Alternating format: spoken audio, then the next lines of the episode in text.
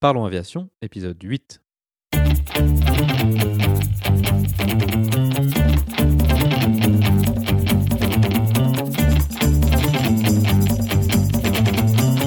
Parlons Aviation, le podcast où on parle de tout ce qui vole.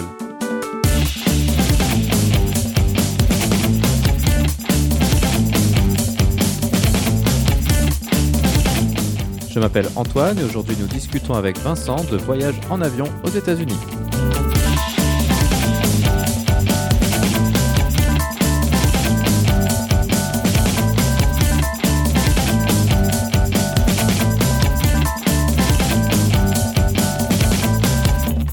Et c'est tout pour cette semaine car cette discussion prendra tout le temps que nous avons à notre disposition. Bienvenue à bord, j'espère que vous êtes confortablement installés. Parlons aviation, épisode 8 et prêt au départ.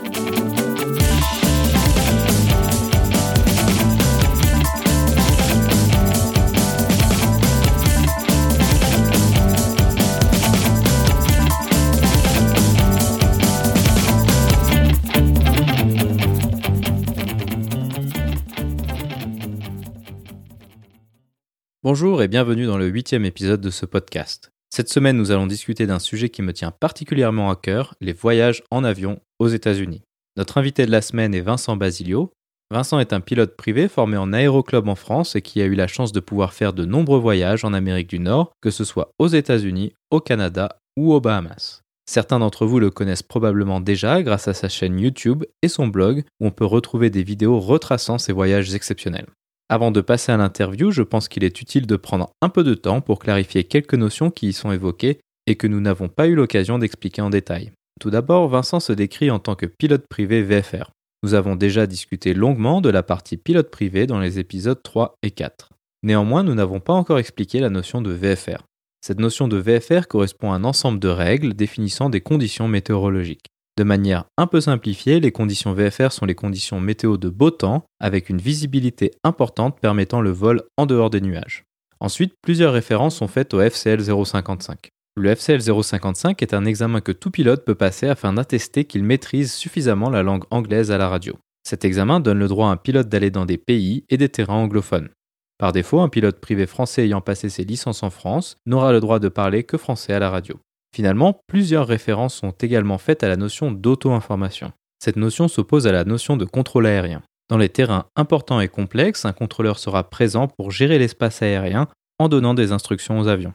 Dans des cadres spécifiques et sur les plus petits terrains, un contrôleur ne sera pas nécessairement présent et dans ce cas, les pilotes effectuent des transmissions à l'aveugle sur une fréquence donnée afin de se coordonner dans le but d'éviter les collisions. Voici donc pour ces quelques prérequis. Comme d'habitude, vous trouverez des informations supplémentaires sur les sujets évoqués pendant l'épisode dans la description. Vous la retrouverez à l'adresse www.parlonsaviation.com/8. Et comme il n'y a pas d'actualité cette semaine, passons donc directement à la discussion avec Vincent.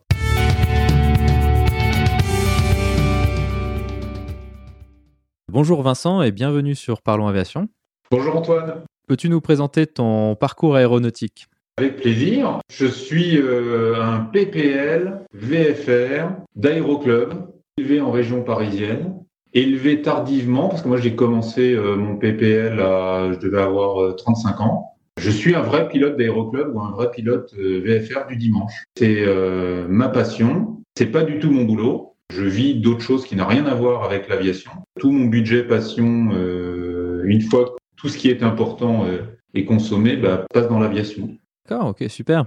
Un peu l'objet de cette interview, c'est ce que tu as fait après ton PPL finalement. Typiquement, beaucoup de personnes qui vont faire un PPL vont faire ça pour le challenge, l'obtention de la licence. Et puis, ce qu'on va voir, c'est que beaucoup de personnes arrêtent de voler parce que ben, c'est pas toujours simple en fait. Qu'est-ce qui, toi, t'a motivé à continuer après, euh, après avoir obtenu ton PPL C'est complètement vrai ce que tu viens de dire. moi, quand j'ai commencé mon PPL, euh, avion, mon objectif, c'était de l'avoir. Je sentais déjà que ça allait être sympa de, de tout ce que, ce que tu as dit, ça allait être sympa toute cette instruction, de découvrir des choses tous les jours, puis d'arriver jusqu'à chaque vol, puis d'arriver à l'examen, puis d'arriver à, voler tout seul. C'était mon autre jour. Et moi, je me disais, bah après le PPL, ça me coûtera trop cher, j'aurai pas le temps, euh, donc j'arrêterai. Et mais j'aurais été content. Puis j'ai rencontré des gens. Je crois que c'est vraiment ça la clé. Et le les structures aéroclub en France, elles, euh, elles ont cette, cette vertu, elles, elles, elles, mixent des gens, elles, elles, permettent des rencontres.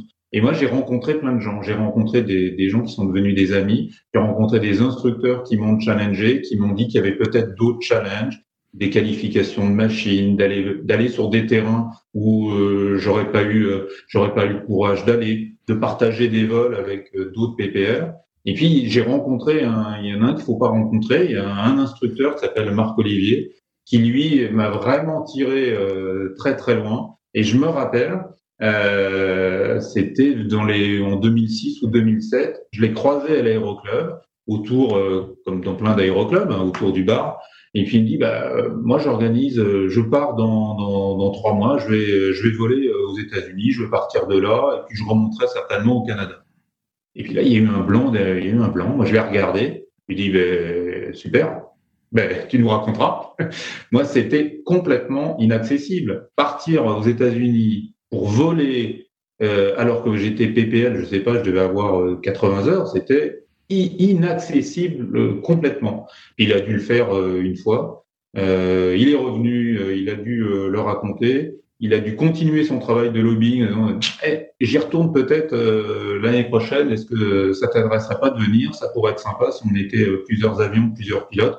Et voilà, le, et euh, il m'avait passé le virus, euh, il m'a amené là-bas. Donc voilà, c'est ce genre d'expérience, ce genre de rencontre qui a fait que bah, euh, la licence en poche, il se passe plein d'autres choses après. On rencontre des gens euh, qui vous amènent un peu plus loin. Donc en fait, pour toi, le catalyseur, ça a été finalement d'aller aux États-Unis, en fait, au final, plus que voyager en Europe, c'est juste? Oui, il y a un peu de ça, parce que euh, voyager en Europe, je vais, être un peu caricatural, c'est à la limite, c'est plus simple en avion de ligne ou en TGV, où les distances sont plus courtes, le réseau de train est plus simple, on va vite dans la ville euh, qu'on veut visiter. Quand on, quand on voit les distances aux États-Unis, euh, on comprend tout de suite que le, le, bah, le, le réseau ferroviaire, il n'est pas aussi efficace. Le trajet en voiture, il va prendre des heures et des heures de ligne droite euh, sans fin avec le GPS qui dit euh, prochaine intersection à 300 miles.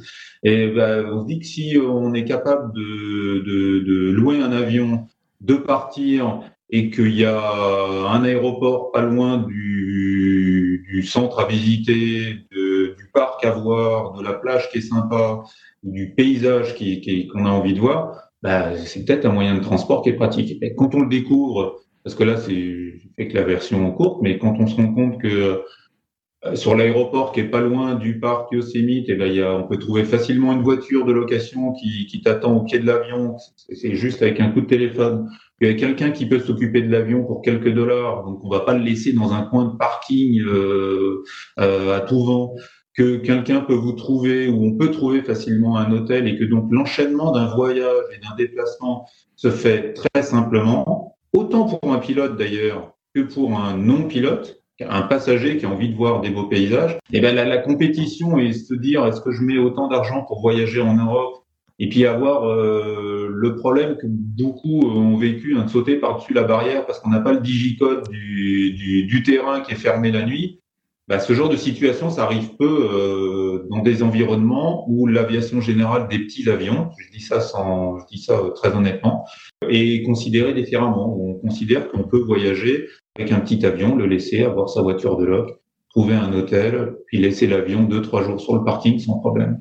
Effectivement, je pense que la, frustration d'être coincé devant un grillage, je pense que la plupart des pilotes privés euh, sont retrouvés face à cette, situation, ou alors même des situations des fois un peu plus ubuesques sur des, sur des grosses plateformes. Je pense que c'est quelque chose de, relativement commun, hélas, finalement.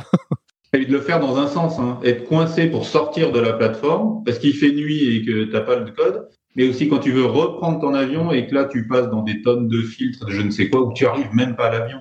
Et là, je fais pas du XXX bashing.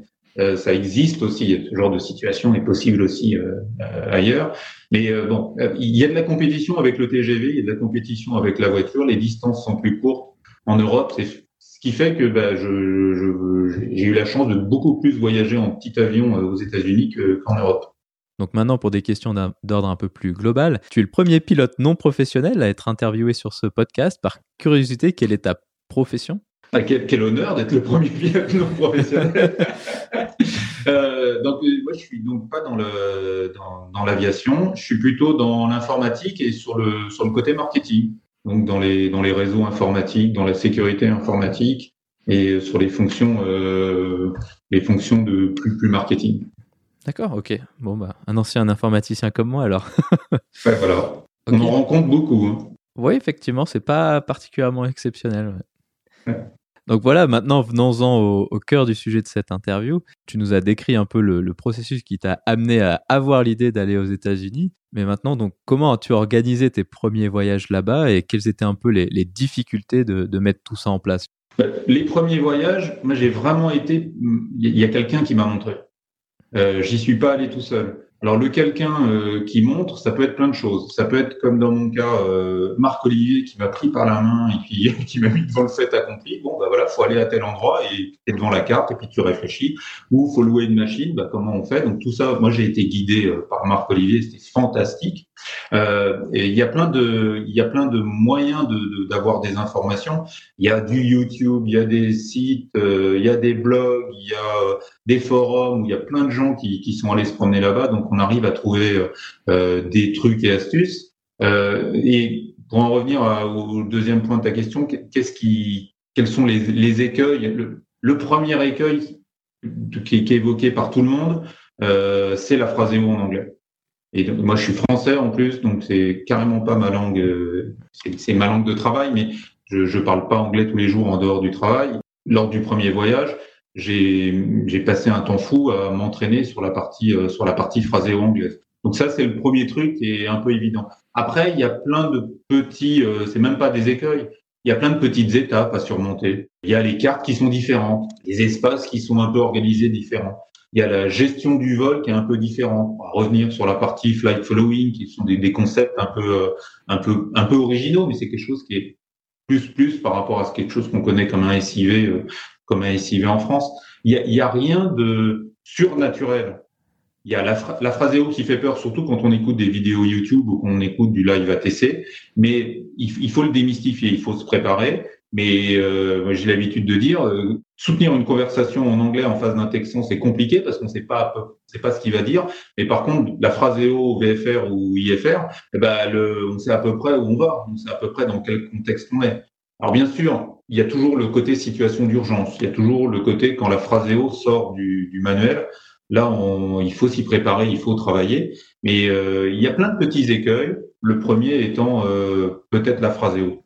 Après, euh, tu vas certainement me questionner dessus, mais il y a, un peu de paperasserie aussi. Euh, avec un PPL européen, les, les portes sont pas ouvertes comme ça. Exactement. Bah, tant qu'on est sur le, sujet de la, paperasse, donc sans aller dans le détail complet du, du processus administratif, on, mettra un lien dans la description à ton blog qui explique ça assez bien. C'est quoi grosso modo le processus pour quelqu'un qui a un PPL en France qui se dit comment je fais pour pouvoir aller voler aux États-Unis au niveau papier? Le, premier, tout le monde se dit, oh là là, mais il va falloir que je repasse un PPL. Il va falloir que je repasse des heures et des heures avec un instructeur, je vais rien comprendre, donc euh, non, c'est pas pour moi. il y a un truc qui est génial, c'est que les, deux administrations euh, françaises et américaines se reconnaissent. Donc, lorsqu'on détient une licence, euh, une licence française, elle peut être reconnue par les par l'administration américaine. Donc, ce qu'on fait, il y, a, un peu de papasserie, on remplit un formulaire en PDF, on l'envoie on dit où est-ce qu'on va être euh, contrôlé, on y reviendra.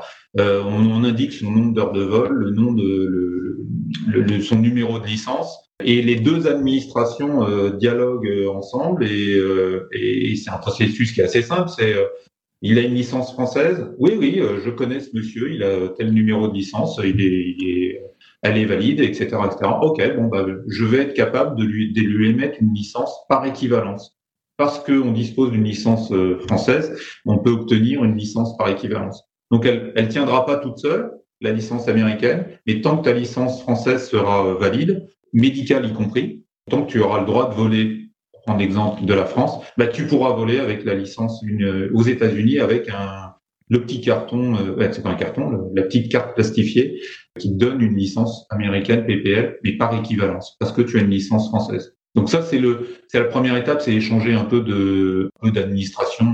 Et il faut s'y prendre un petit peu à l'avance. Voilà, exactement. Puis donc on reçoit une lettre de, de validation qui dit Monsieur machin, alors il a telle licence. Et puis après, une fois qu'on est sur place, là, il y a un rendez-vous avec l'administration américaine hein, pour pouvoir euh, un peu discuter et donner la licence. En fait, c'est ça. Hein. Exactement. Ce qui, ça dépend des endroits où on le fait. mais euh, ça peut s'assimiler à une prise de contact physique où il y a un officier de la FAA derrière un bureau hein, euh, bah, qui prend qui, qui, qui, parle avec toi, qui regarde si tu as bien rempli ton formulaire, qui va innocemment qui va discuter avec toi, te poser des questions, d'où tu viens, qu'est-ce que tu prévois de faire, et pour voir si tu as ce niveau d'anglais. Il y a aussi ce, ce, côté, mais on va me donner une licence PPL américaine, mais je suis pas américain. Et, il y a bien quelqu'un qui vérifie que je parle anglais. Ben, il y a ce premier niveau de filtrage au niveau de l'administration américaine, cet officier de la FA qui va dire OK, je l'ai vu, euh, il a l'air euh, sain de corps et d'esprit, il a l'air de parler anglais, euh, il comprend ce qu'on lui dit. Voilà, je lui donne son, équivalence. Alors ça, c'est la première étape. C'est le côté juste administratif. Là, on a juste le, petit bout de plastique. On n'a pas mis euh, son cul dans un avion. On n'est pas parti en vol. Parfois, les, les, durant ces interviews, il y a un peu de questions euh, sur la sur les espaces aériens, quel genre de machine, euh, dans quel genre de machine vous imaginez d'aller voler. Il y a un peu des, trucs un peu héros, mais c'est pas un examen oral théorique à, repasser. C'est la deuxième étape qui est intéressante, c'est quand tu vas chercher à louer une machine, à accéder à une machine. Et là, il va y avoir le propriétaire ou la structure propriétaire de la machine qui, elle, va t'évaluer, va au moins s'assurer bah, tu sais naviguer dans les espaces euh, dans lesquels tu imagines d'aller voler, tu sais manier la machine, ça. Évidemment, donc il y a ce, deuxième filtre là qui sert à quelque chose. Voilà, donc il y a un filtre de la structure qui va te louer l'avion, mais c'est aussi, il faut faire l'épreuve, donc un BFR, l'épreuve de, renouvelle, de, de, de prorogation d'un PPL, un peu comme nous on a en Europe. Finalement, là-bas, il faut faire la même chose pour valider que la, la partie américaine de la licence. Oui, tout à fait. Ce côté euh, BFR à réaliser euh, normalement tous les deux ans avec euh, une heure au sol et une heure en l'air, qui, quand on est un touriste comme nous venant d'Europe, c'est quelque chose qui est complètement normal parce qu'on va prendre, on va prendre contact avec l'environnement. Donc on passe une heure au sol, au moins une heure au sol, à discuter des espaces, des particularités, échanger sur ce qu'il y a un peu de différent sur le terrain euh, duquel on part, mais aussi euh, sur les destinations qu'on imagine. C'est un, super échange avec l'instructeur, euh, l'instructeur avec, lequel on va passer, avec lequel on va passer du temps. Et puis après, il y a cette partie euh, maniement en vol où là, bah, au-delà de vérifier que tu manies la machine, il y a aussi ton aisance à la radio. Tu arrives à sortir de situations de situations pas forcément normales, mais il y a un côté de challenge, évaluation, comme on en a régulièrement aussi euh, dans tous les aéroclubs, comme si on rentrait dans un nouvel aéroclub et qu'il y a le chef pilote ou un instructeur qui cherche à savoir bah, comment tu te comportes dans un avion. Maintenant, donc prenons un point de vue un peu plus global. Donc, on a parlé de comment on fait pour aller aux États-Unis. Une fois qu'on a la licence et le, le check-out qui est fait, alors c'est bon. Quel est l'intérêt pour un pilote privé, voire même éventuellement, pourquoi pas un pilote professionnel, d'aller voler aux États-Unis en aviation générale? Qu'est-ce que ça apporte finalement? Les paysages. Alors, ça n'a rien à voir avec l'aviation. Mon premier truc, c'est les paysages. Il y a des, alors, ça dépend d'où on part, mais il y a des, il y a des endroits dans lesquels, moi, quand j'y suis allé la première fois, euh, je n'imaginais jamais de voler. Mon, deuxième vol, mon deuxième vol, commandant de bord, ça a été la verticale de Los Angeles. Pas seulement de la du, du, bassin de Los Angeles, ça a été la verticale du terrain international de Los Angeles. En VFR, sans plan de vol, et en plus c'était sur la Special Flight Rule. Donc j'étais en auto-info. Donc un, le paysage. On regarde à droite et à gauche, on a tout le bassin de Los Angeles qui est là. À la radio, ça crépite de messages en anglais. On est complètement dans un autre monde. On est complètement projeté dans une carte postale. Et puis, il y, a, le deuxième truc, mais je suis dans un avion en VFR, je suis en train de survoler Los Angeles International, il y a des 747 qui se posent, il y a, tiens, y a, ah, tiens, il y a le United machin qui est en train de partir, ah, ben, il y a Air France qui est en train d'arriver, et, on est aux commandes de ce truc-là. Et autour de nous, on n'a enfreint aucune règle, c'est normal de faire ça. C'est la façon dont on transite au-dessus de Los Angeles.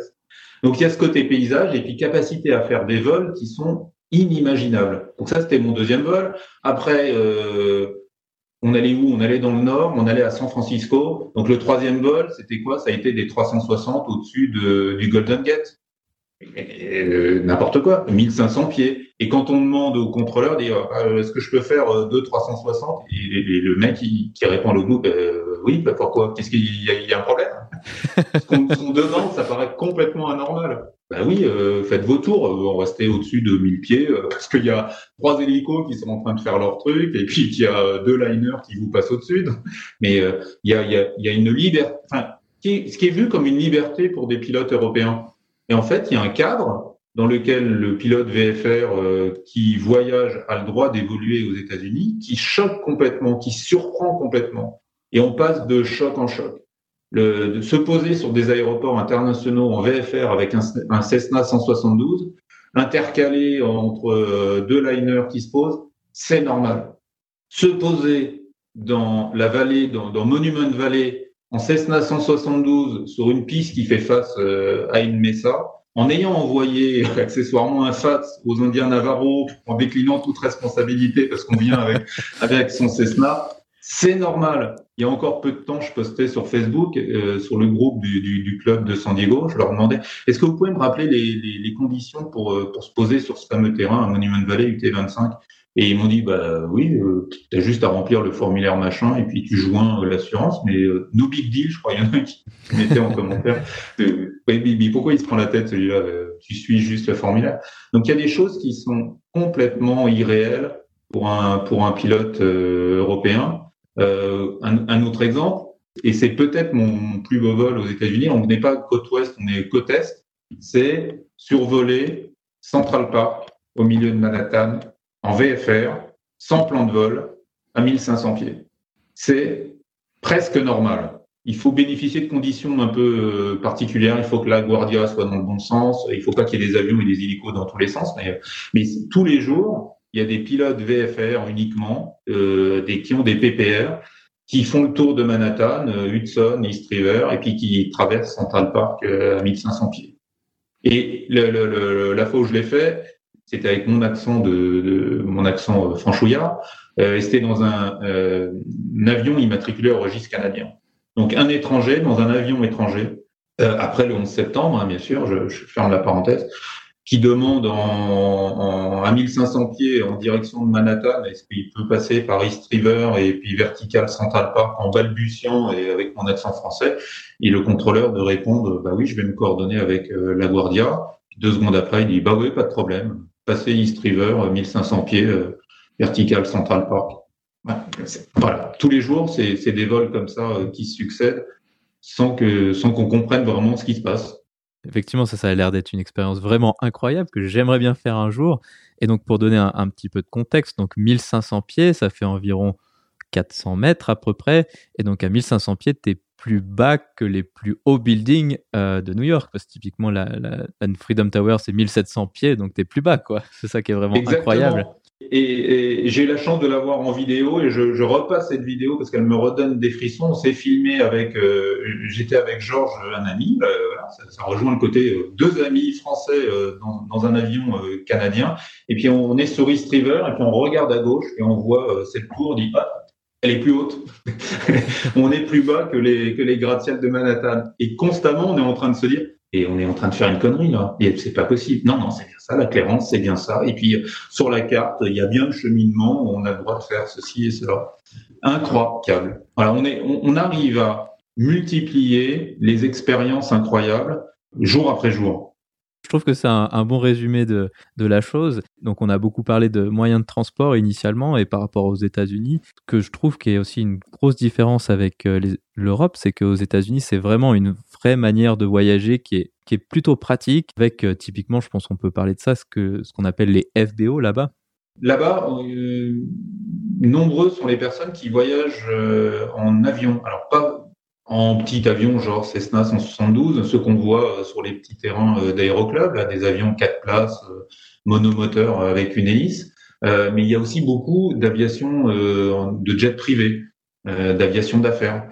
Et donc, pour accueillir ces, ces jets privés, il y a beaucoup de structures aux États-Unis sur les grands terrains et sur parfois sur des plus petits terrains qui s'appellent des FBO, qui vont prendre en charge la machine, qui vont la garer, qui vont s'en occuper, qui vont faire un peu de mécanique si elle a besoin qu'on lui remette de l'huile, qu'on lui regonfle les pneus, et qui vont accueillir les pilotes et leurs passagers. C'est-à-dire qu'ils vont être capables de, ben, il va y avoir une vraie salle d'attente pour attendre que la météo se lève. Il va y avoir un vrai endroit où on va pouvoir prendre la météo pour les pilotes avec des PC euh, qui ressemblent pas à des Minitel. Euh, ils vont être capables de trouver facilement une voiture de location, sans parler du fait que, alors ça devient de plus en plus compliqué maintenant en 2018, mais euh, la voiture de location, elle arrive au pied de l'avion. Elle n'arrive pas au terminal et il faut prendre le shuttle pour. Euh, donc elle est, on arrive à décharger ses bagages de son petit Cessna euh, directement dans le coffre de la voiture. Donc il y a tout ce réseau de FBO, de structures d'accueil pour des gens qui veulent voyager. Et ça, c'est super important parce que, bon, pour un pilote, le pilote, il, il, il acceptera de dormir dans son avion hein, parce qu'il n'arrive pas à sortir du terrain, parce qu'il n'a pas le digicode. Mais quand on voyage avec des personnes qui ne sont pas pilotes, euh, qui ont envie de voir des paysages, qui ont envie d'aller voir le parc Yosemite euh, parce que c'est ça qui est prévu, bah, il faut sortir vite de l'avion, il faut sortir vite du terrain, il faut que la voiture elle soit pas trop loin, qu'on qu galère pas trop, que le taxi puisse venir rapidement. Et puis euh, si on est en déroutement, euh, par exemple, eh ben, on peut trouver rapidement un hôtel. Sans parler du fait, il nous est arrivé une fois de nous dérouter cause météo alors pas taper euh, mauvais briefing, euh, mauvais briefing météo, mais euh, avec Georges encore une fois. et on s'est retrouvé sur un terrain au sud de Buffalo, au milieu de nulle part. Il pleuvait des cordes. Et le FBO, comme tu le disais tout à l'heure, nous a accueillis. personne. Hein, C'était l'impression d'être un, un, au milieu de la nuit, au milieu de nulle part. Il y avait un FBO qui était ouvert sur la plateforme et puis on lui demande est-ce que vous pouvez nous, indiquer ou comment trouver un taxi? Et puis euh, aller à la voiture euh, là, à la société de loc la plus proche. Puis il nous regarde bizarrement, il nous dit bah, pourquoi vous avez besoin d'une voiture? Il nous tend les clés, il nous tend des clés, puis il nous dit voilà ça c'est les, les clés du FBO. Euh, quand vous n'avez pas besoin pour plus de 24 heures, bah rendez-la avec le plein d'essence. Et donc on a eu une voiture, et mais ça c'est assez courant, les courtes icars ou les co-cars, euh, proposé par la FBO pour euh, aller au resto du coin ou, pour, ou pour être dépanné comme, euh, comme ça a été le cas. Voilà, donc ça c'est un ensemble de un environnement qui va faciliter le pilote VFR qui a envie de voyager ou pas VFR d'ailleurs le, pilote avec son petit avion qui a envie de voyager et, qui peut décider du jour au lendemain de bah, je vais plutôt aller là ah non on va aller à Las Vegas j'ai oublié d'acheter ça non mais je voudrais retourner au lac Powell parce que l'eau était bonne. Voilà on peut se promener comme avec une voiture Exactement, alors tout ça, ça a l'air génial, mais la question suivante qui va se poser de manière un peu intuitive, c'est combien ça coûte Et c'est là où c'est, où c'est vraiment magique. Combien ça coûte un FBO finalement? Eh bien, un FBO, c'est quelques dollars. Parce que je pense qu'on bénéficie du fait que lui, son business, c'est d'accueillir, euh, bah, déjà, euh, son business, il est, il est entretenu par le nombre d'avions qui viennent comme il y a beaucoup de, il y a plus de personnes qui voyagent en petit avion ou en jet privé. Et puis en plus, quand on est en petit avion, on profite du fait qu'il y ait des jets privés. Euh, donc la structure, elle est, elle est, plutôt orientée pour le côté euh, aviation d'affaires, mais les prix sont adaptés. On paye quelques quelques dollars jusqu'à quelques dizaines de dollars pour que ton avion il soit euh, gardé entre guillemets euh, sur la plateforme. Euh, puis que le, le, le, si tu as besoin du moindre service, il suffit de passer un coup de téléphone. Euh, sans être dans le côté je veux pas m'occuper de mon avion, mais tu es à l'hôtel, t'appelles, tu dis je voudrais le plein pour demain. Voilà, euh, ça coûte quelques dollars. J'allais dire, en plus c'est pas cher. Et là tu parles du côté FBO, mais le concept de la taxe d'atterrissage qu'on connaît bien euh, en France, il est plus que pas répondu. C'est assez régulier de faire des voyages et puis euh, quand on revient de ce qu'on appelle nous les Far West, là, quand on fait des grandes boucles et qu'on se promène, ben on regarde combien on a eu de taxes d'atterrissage et ben non, tiens, il n'y en a pas eu là. Je me rappelle, Miami, c'est, je crois, la taxe d'atterrissage, c'est 5 dollars. Miami international, hein, pardon. Euh... Oui, oui, celui où le, la 380 Lufthansa va se poser, c'est, bien. Ouais. voilà. Bah oui, parce qu'en plus, on peut, on peut très facilement aller sur ce. Enfin, très facilement. On a la liberté d'accéder à ces plateformes. Il n'y a pas cette ségrégation en plus euh, qu'on connaît en Europe. Euh, le Bourget, De Gaulle, Orly, c'est interdit pour mon Robin des R400. Euh, ben là-bas, en Cessna 172, on se pose à Atlanta, Hartsfield, le plus gros, euh, le plus gros selon, selon les années, là, si on compte le nombre de mouvements, le nombre de passagers, on se pose en Cessna 172, VFR, sans plan de vol, sans, prévenir, enfin, sans prévenir. Et on n'envoie pas un PPR, un fax, on n'appelle pas son pote contrôleur à la tour pour avoir euh, une dérogation et être intégré un peu en douce en entre deux, deux 747. Une fois qu'on a décidé de, se lancer dans une exceptionnelle aventure de, la sorte, la question du choix de l'avion va se poser. Comment est-ce qu'on choisit un aéroclub? Est-ce que ça existe là-bas Ou comment on choisit euh, un avion et comment on loue un avion là-bas? Comment est-ce que ça fonctionne? Alors déjà, la première chose, c'est que le concept des aéroclubs tels qu'on les connaît euh, en France notamment n'existe pratiquement pas.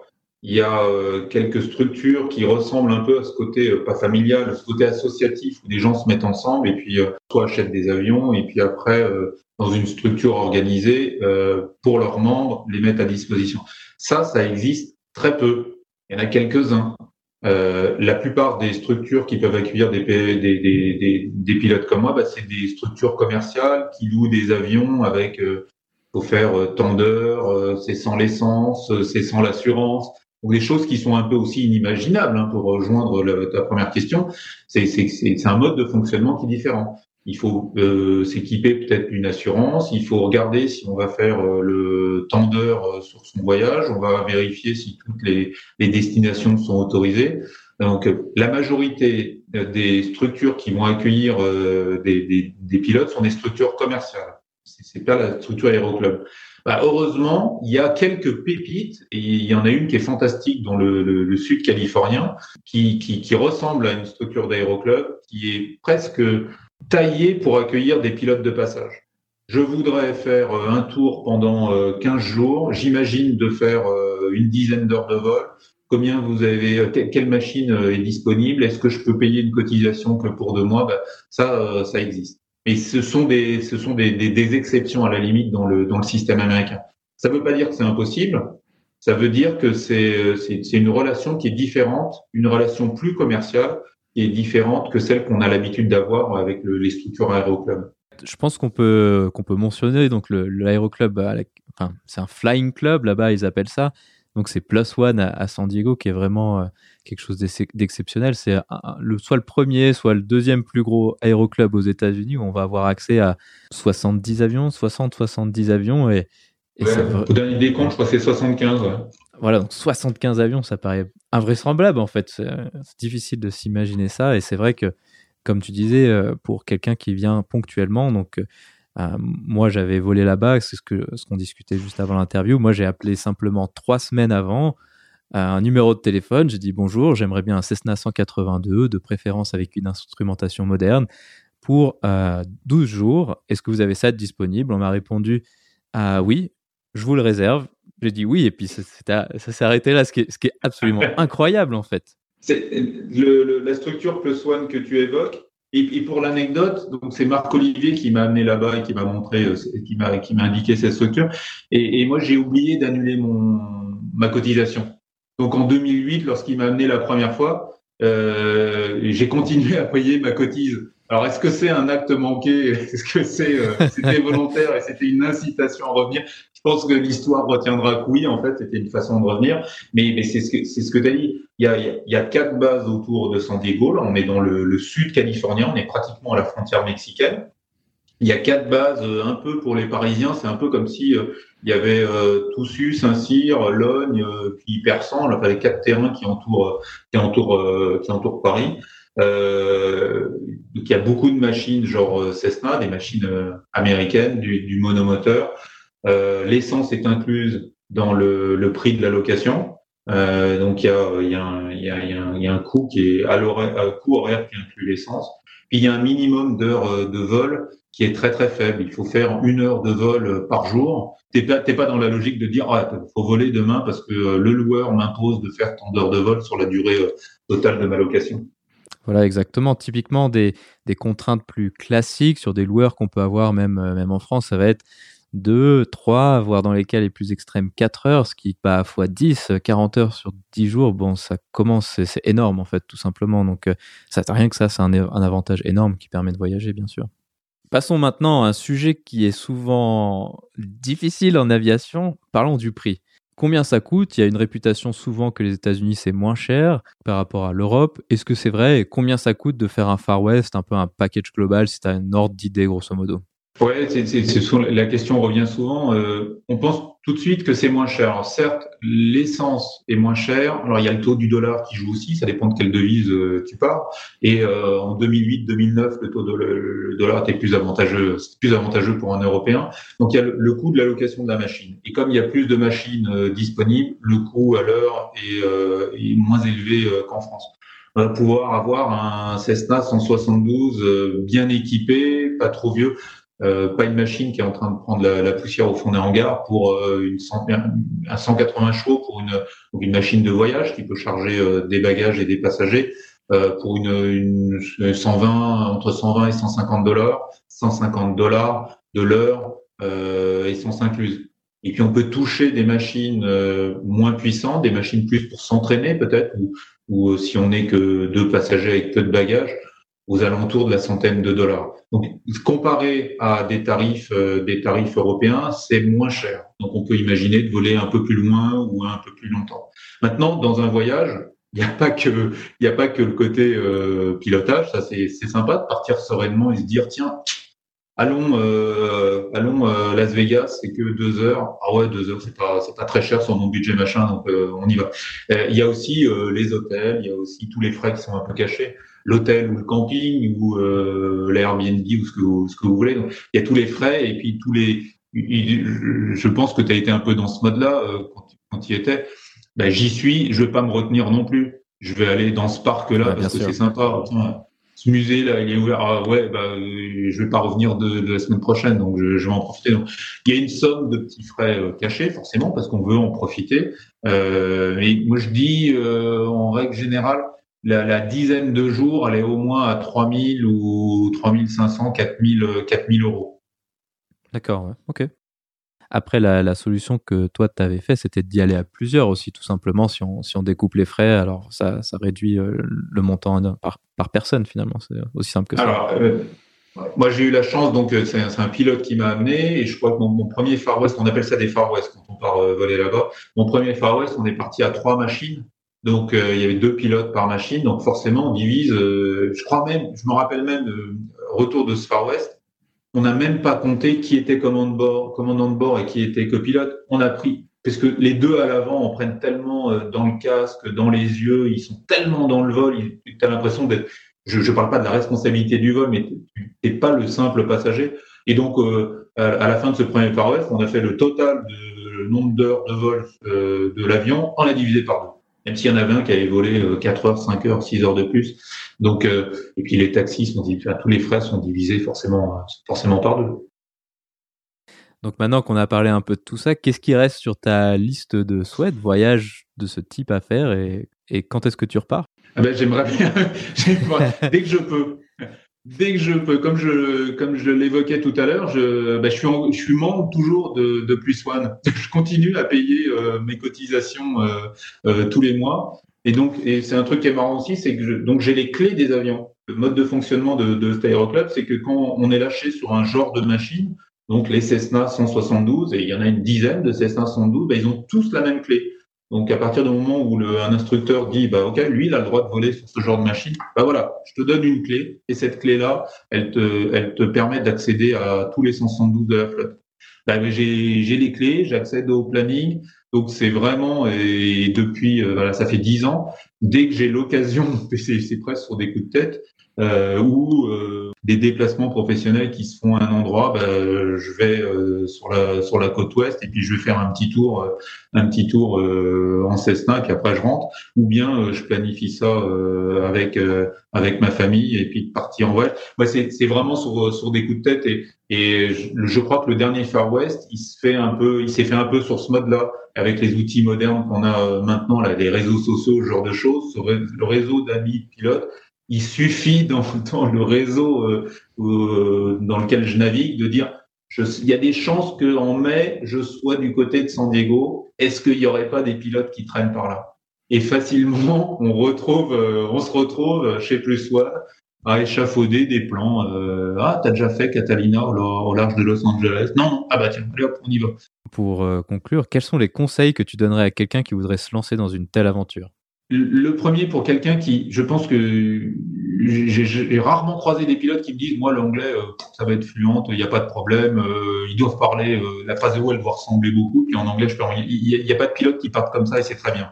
Le, premier réflexe c'est de dire oh il faut que je travaille la phrase où. Donc moi ce que je conseille c'est dès maintenant, à partir du moment où le projet d'aller voler aux États-Unis germe dans la tête du pilote, eh ben il faut passer tous ces vols en anglais, France pour ceux qui volent en France le vol le plus simple, le tour de piste, euh, aller à la pompe pour, euh, pour euh, faire de l'essence, eh ben, c'est de se mettre à l'anglais. Alors, soit vous avez le FCL qui permet de se mettre dans une structure et puis d'apprendre, se mettre dans le manuel de phraseo, ben, tout va bien, mais il faut l'utiliser tous les jours. Il faut l'utiliser ben, tous les jours. Ceux qui veulent, vous tous les jours, mais donc ceux qui, qui, à chaque fois que vous faites un vol, moi je conseille, faites-le en anglais, même quand il est très très simple ce sera autant de gagner euh, là-bas.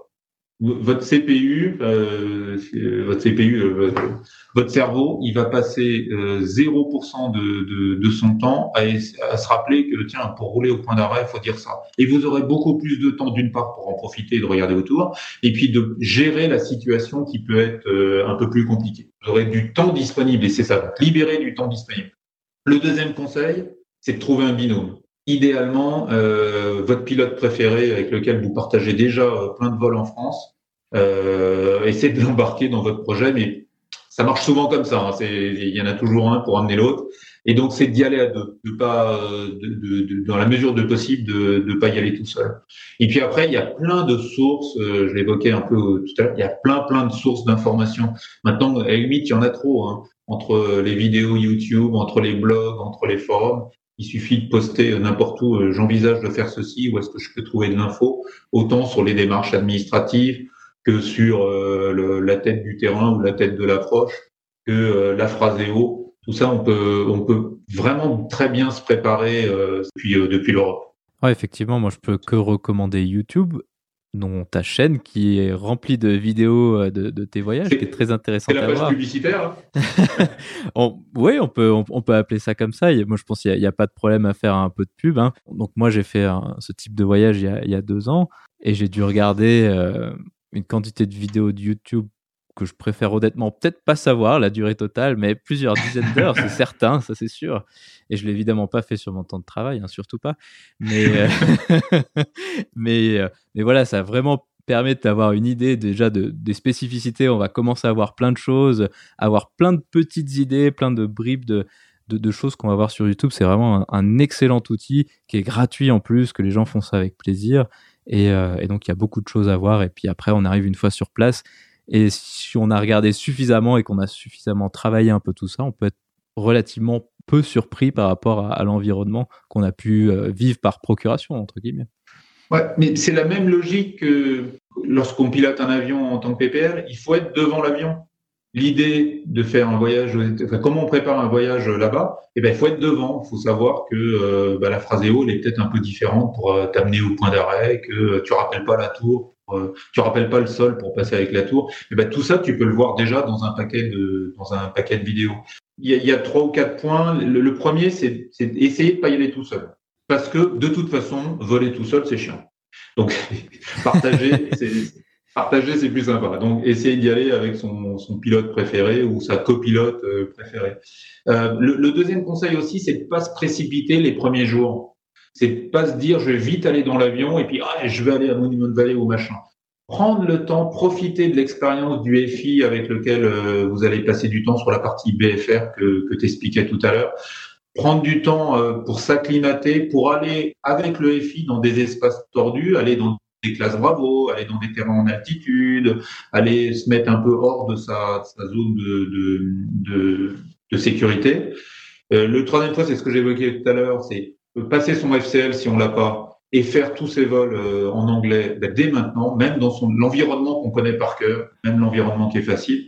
Et puis euh, aller sur Internet euh, notamment, rencontrer des gens, en parler à l'aéroclub, puiser de l'expérience partout où il y en a, et il y en a, il y en a vraiment beaucoup. Et moi, tu me faisais de la pub tout à l'heure sur le sur le côté YouTube. C'était une vraie plaisanterie parce que moi, je, je gagne rien avec ce, la chaîne vidéo, la chaîne YouTube que tu évoquais. Mon objectif c'est de garder déjà des souvenirs pour moi, hein, ce sont mes souvenirs que je mets sur YouTube, mais c'est aussi, et je te remercie euh, de, cette interview, Antoine, c'est aussi avoir la capacité à dire, regardez, un PPL VFR non professionnel élevé en aéroclub en France, euh, bien guidé, et moi je remercie encore Marc Olivier qui m'a tout appris là-bas, bien guidé, peut faire des choses inimaginables pour un pilote, pour un pilote d'aéroclub. Voilà, c'est le blog et, les, la chaîne YouTube, elle, elle, a ça pour objectif. Regardez, c'est possible avec un peu de préparation. Bon, en tout cas, moi, ce que je peux dire, c'est que ton objectif, il, est réussi, en tout cas pour, pour mon cas, parce que Donc c'est au moins, au moins, une personne, mais je, je doute très fortement d'être le seul. C'est un peu YouTube, ta chaîne entre autres, bien sûr, mais pas mal ta chaîne, effectivement, qui m'a montré que bah, voler à l'étranger, c'est possible et, et que même pour un PPL qui avait relativement peu d'heures, donc quand moi j'avais été aux Caraïbes, typiquement, j'avais 70-80 heures, ce qui est quand même assez peu. Et ben, je me suis lancé, j'ai bossé le, la chose en avance. Évidemment, ça se fait pas par magie, ça se prépare, mais mais de, de montrer que c'est possible, c'est déjà, à mon avis, une grosse étape du processus. Quoi. Et j'espère qu'il y en aura plein, plein, plein d'autres. Je n'en doute pas. Venons-en maintenant vraiment pour de vrai à la conclusion. Ça fait au moins 10 minutes qu'on en parle.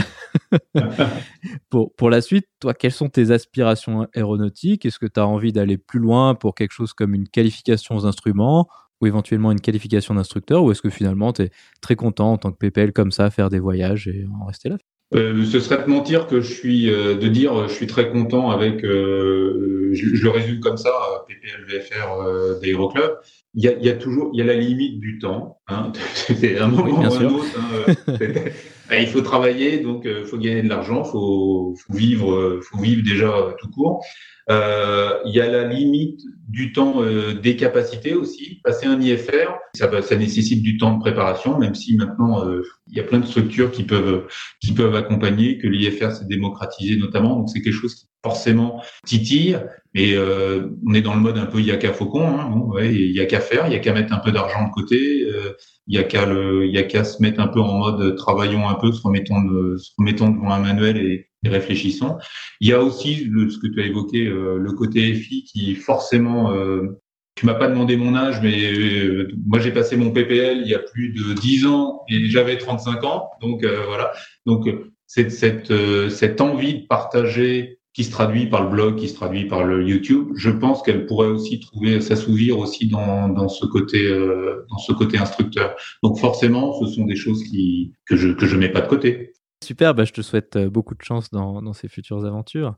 Merci. Ainsi se conclut donc cette interview. Vincent, merci beaucoup d'avoir accepté de venir nous parler de ton expérience. Encore merci à toi Antoine. À très bientôt.